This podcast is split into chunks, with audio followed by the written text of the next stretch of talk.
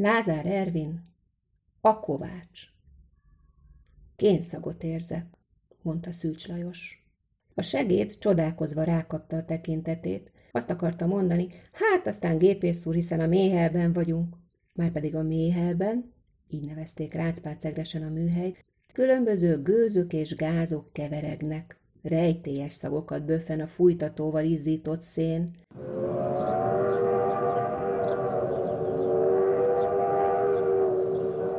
Kesernyi és párákat eleget a hűtődézsában kihúnyó vöröslő vas, még az üllőről szerte fröccsenő vas csillagocskák is illatoznak.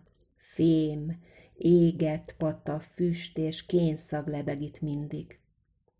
A segéd mégsem szólt, mert ahogy a mesterre nézett, látó mezejében megjelent a műhely ajtó is, és az ajtó félfának támaszkodva ott állt egy úrféle, pantallóban és hosszú malaclopóban. Hogy, hogy nem vettük észre, amikor bejött, ámult magában a legény, és hogy oly hosszú ideig bámult ugyanarra a pontra, oda nézett a mester meg a kisinas is. A kisinas mindjárt észrevette, hogy ennek az embernek nagyon furcsa a lába. Önkéntelenül közelebb lépett a mesterhez, hogy védelme láthatatlan fénykörébe álljon. Jó napot, uram! Mondta tisztességtudóan Szűcs Lajos. Észre sem vettük, hogy bejött. Az úrféle köszönés helyett felröhintett. Maga az a híres Kovács? kérdezte kényeskedő bájgónár hangon. Szűcs Lajos a maga részéről az ilyen hangot utálta a világon a legjobban. Eddig nem tudtam róla, hogy híres vagyok, mondta, és önérzetesen kihúzta magát. Ettől még vékonyabbnak látszott. Feszes volt, mint a nyílpuska húrja. Úgy hírlik, mondta az idegen. Magát nem is porból, meg hamuból gyúrta össze a teremtő. Elhallgatott. Talán kérdésre várt. De arra aztán várhatott, mert nem szólt a mester se, a segéd se, a kisinos se. Hallgatásukba bekapcsolódtak a tárgyak is. Fönn a mennyezeten a nagybőgőszerű fújtató, a tűzhely két vaspofája, a vízszintes lentkerekű fúrógép, s a falon függő szerszámok, a menetvágók, laposfogók, kacsacsőrűfogók, vasfúrók, lukasztók, hidegvágók, kiskalapácsok, nagyok, persze maga az üllő is, mind-mind súlyosan hallgatott. Így hát kérdés nélkül folytatta az idegen.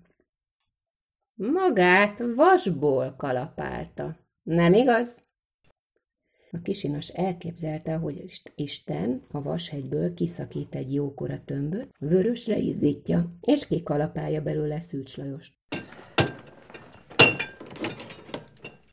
Így már érthető, hogy cingárenger létére, hogy fér meg benne ennyi erő. Vasból van. A mester azonban úgy látszik nem vette dicséretnek az idegen szavait, mert még feszesebb lett. Mivel szolgálhatok az úrnak? kérdezte Kurtán. Na jó, böffent a bájgúnár. Patkolja meg a lovamat! Szűcs Lajos kitárta a két szárnyú fajtót, amely akkorára volt méretezve, hogy a vasalni való szekeret be lehessen tolni rajta a műhelybe. Lópatkoláshoz ugyan fölösleges volt kinyitni, de úgy látszik, a mester nagyobb légteret akart. Vagy a kénszagot érezte túl erősnek. Már ajtónyitás közben szemrevételezte a lovat, és egy kicsit meghökkent tőle.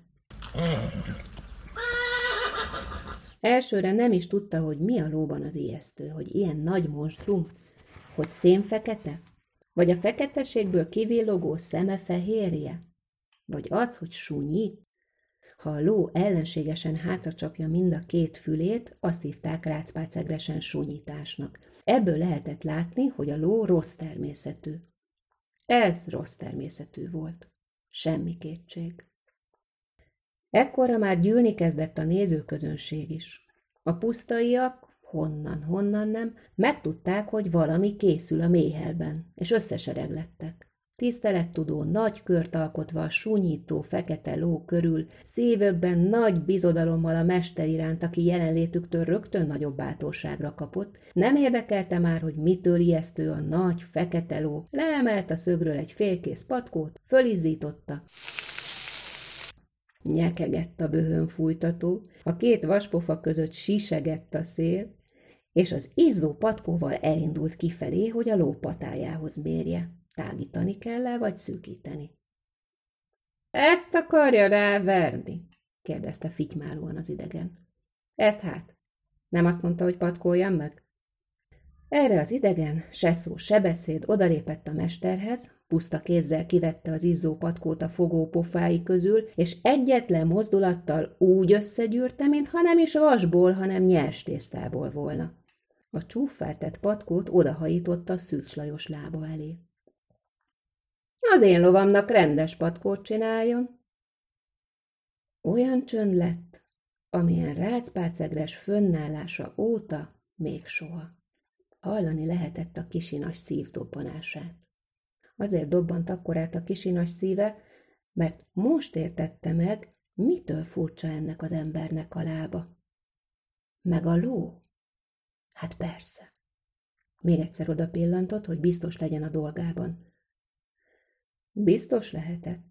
A ló füle mögött két szarvacska merett az égnek. Nem nagyobb egyik sem, mint egy hüvelykúj körmös vége, de szarv. És az idegen lába. Nem lábaz, pata.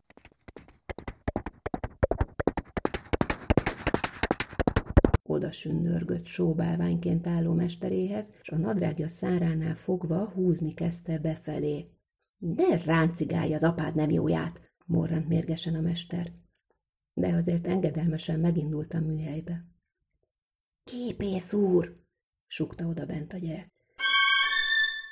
Ez az ördög!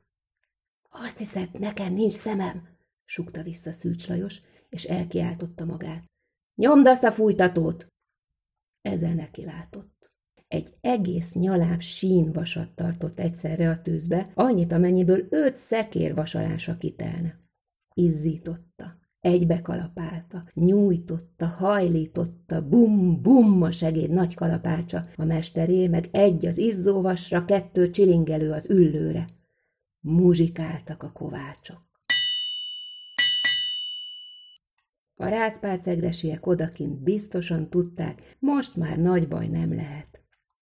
Elkészült a patkó, olyan súlyos, hogy nyögött alatta az üllőtartó tuskó. Szűcs Lajos a legnagyobb fogóval fogta, feszült minden izma, amikor fölemelte, oda tartotta az ördög elé.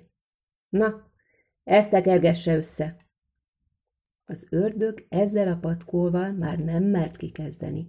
Én tett, hogy jó lesz. A mester fölverte a lóra. Aztán dolgozott tovább, sercegbe röpködtek a szikrák, csengett az üllő, elkészítette a második patkót, a harmadikat, már a negyediken dolgozott. Még vasat, mondta.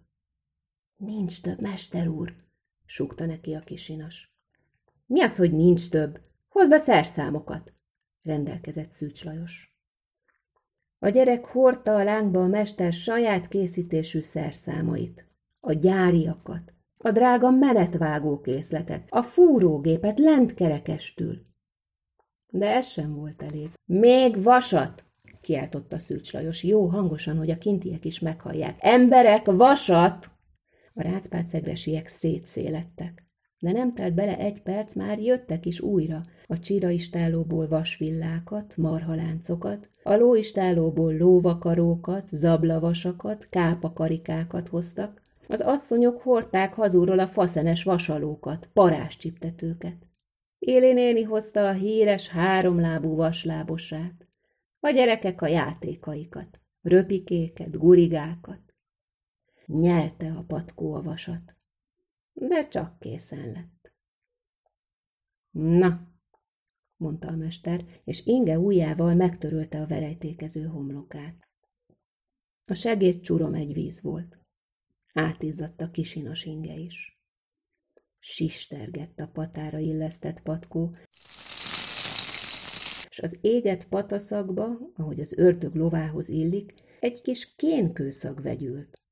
A mester beverte a patkószögeket, egy kicsit egyengetett még a reszelővel, aztán fölegyenesedett, a ló vasalt patája lehuppant a földre. Így szólt. Dön! Na, meg van patkolva a lova, mondta Szűcs Lajos. Az ördög ahelyett, hogy megköszönte volna, fölvihogott. A lovára pattant, az övéről leoldott egy bőrzacskót, és Szűcs Lajos lába elé dobta. Nagyon csörgött benne valami. Itt a fizetség, mondta, és megsarkantyúzta a lovat. A ló könnyedén el akart ugrani, de Szűcs Lajos patkóinak súlya nem engedte. Meglepetésében majdnem térdre esett. Gyia! üvöltötte az ördög. Az óriási dög nekiveselkedett, ropogtak az izületei, dagadtak az izmai, két első lábát nagy nehezen elemelte a földtől, de vissza is zuhantotta azonnal.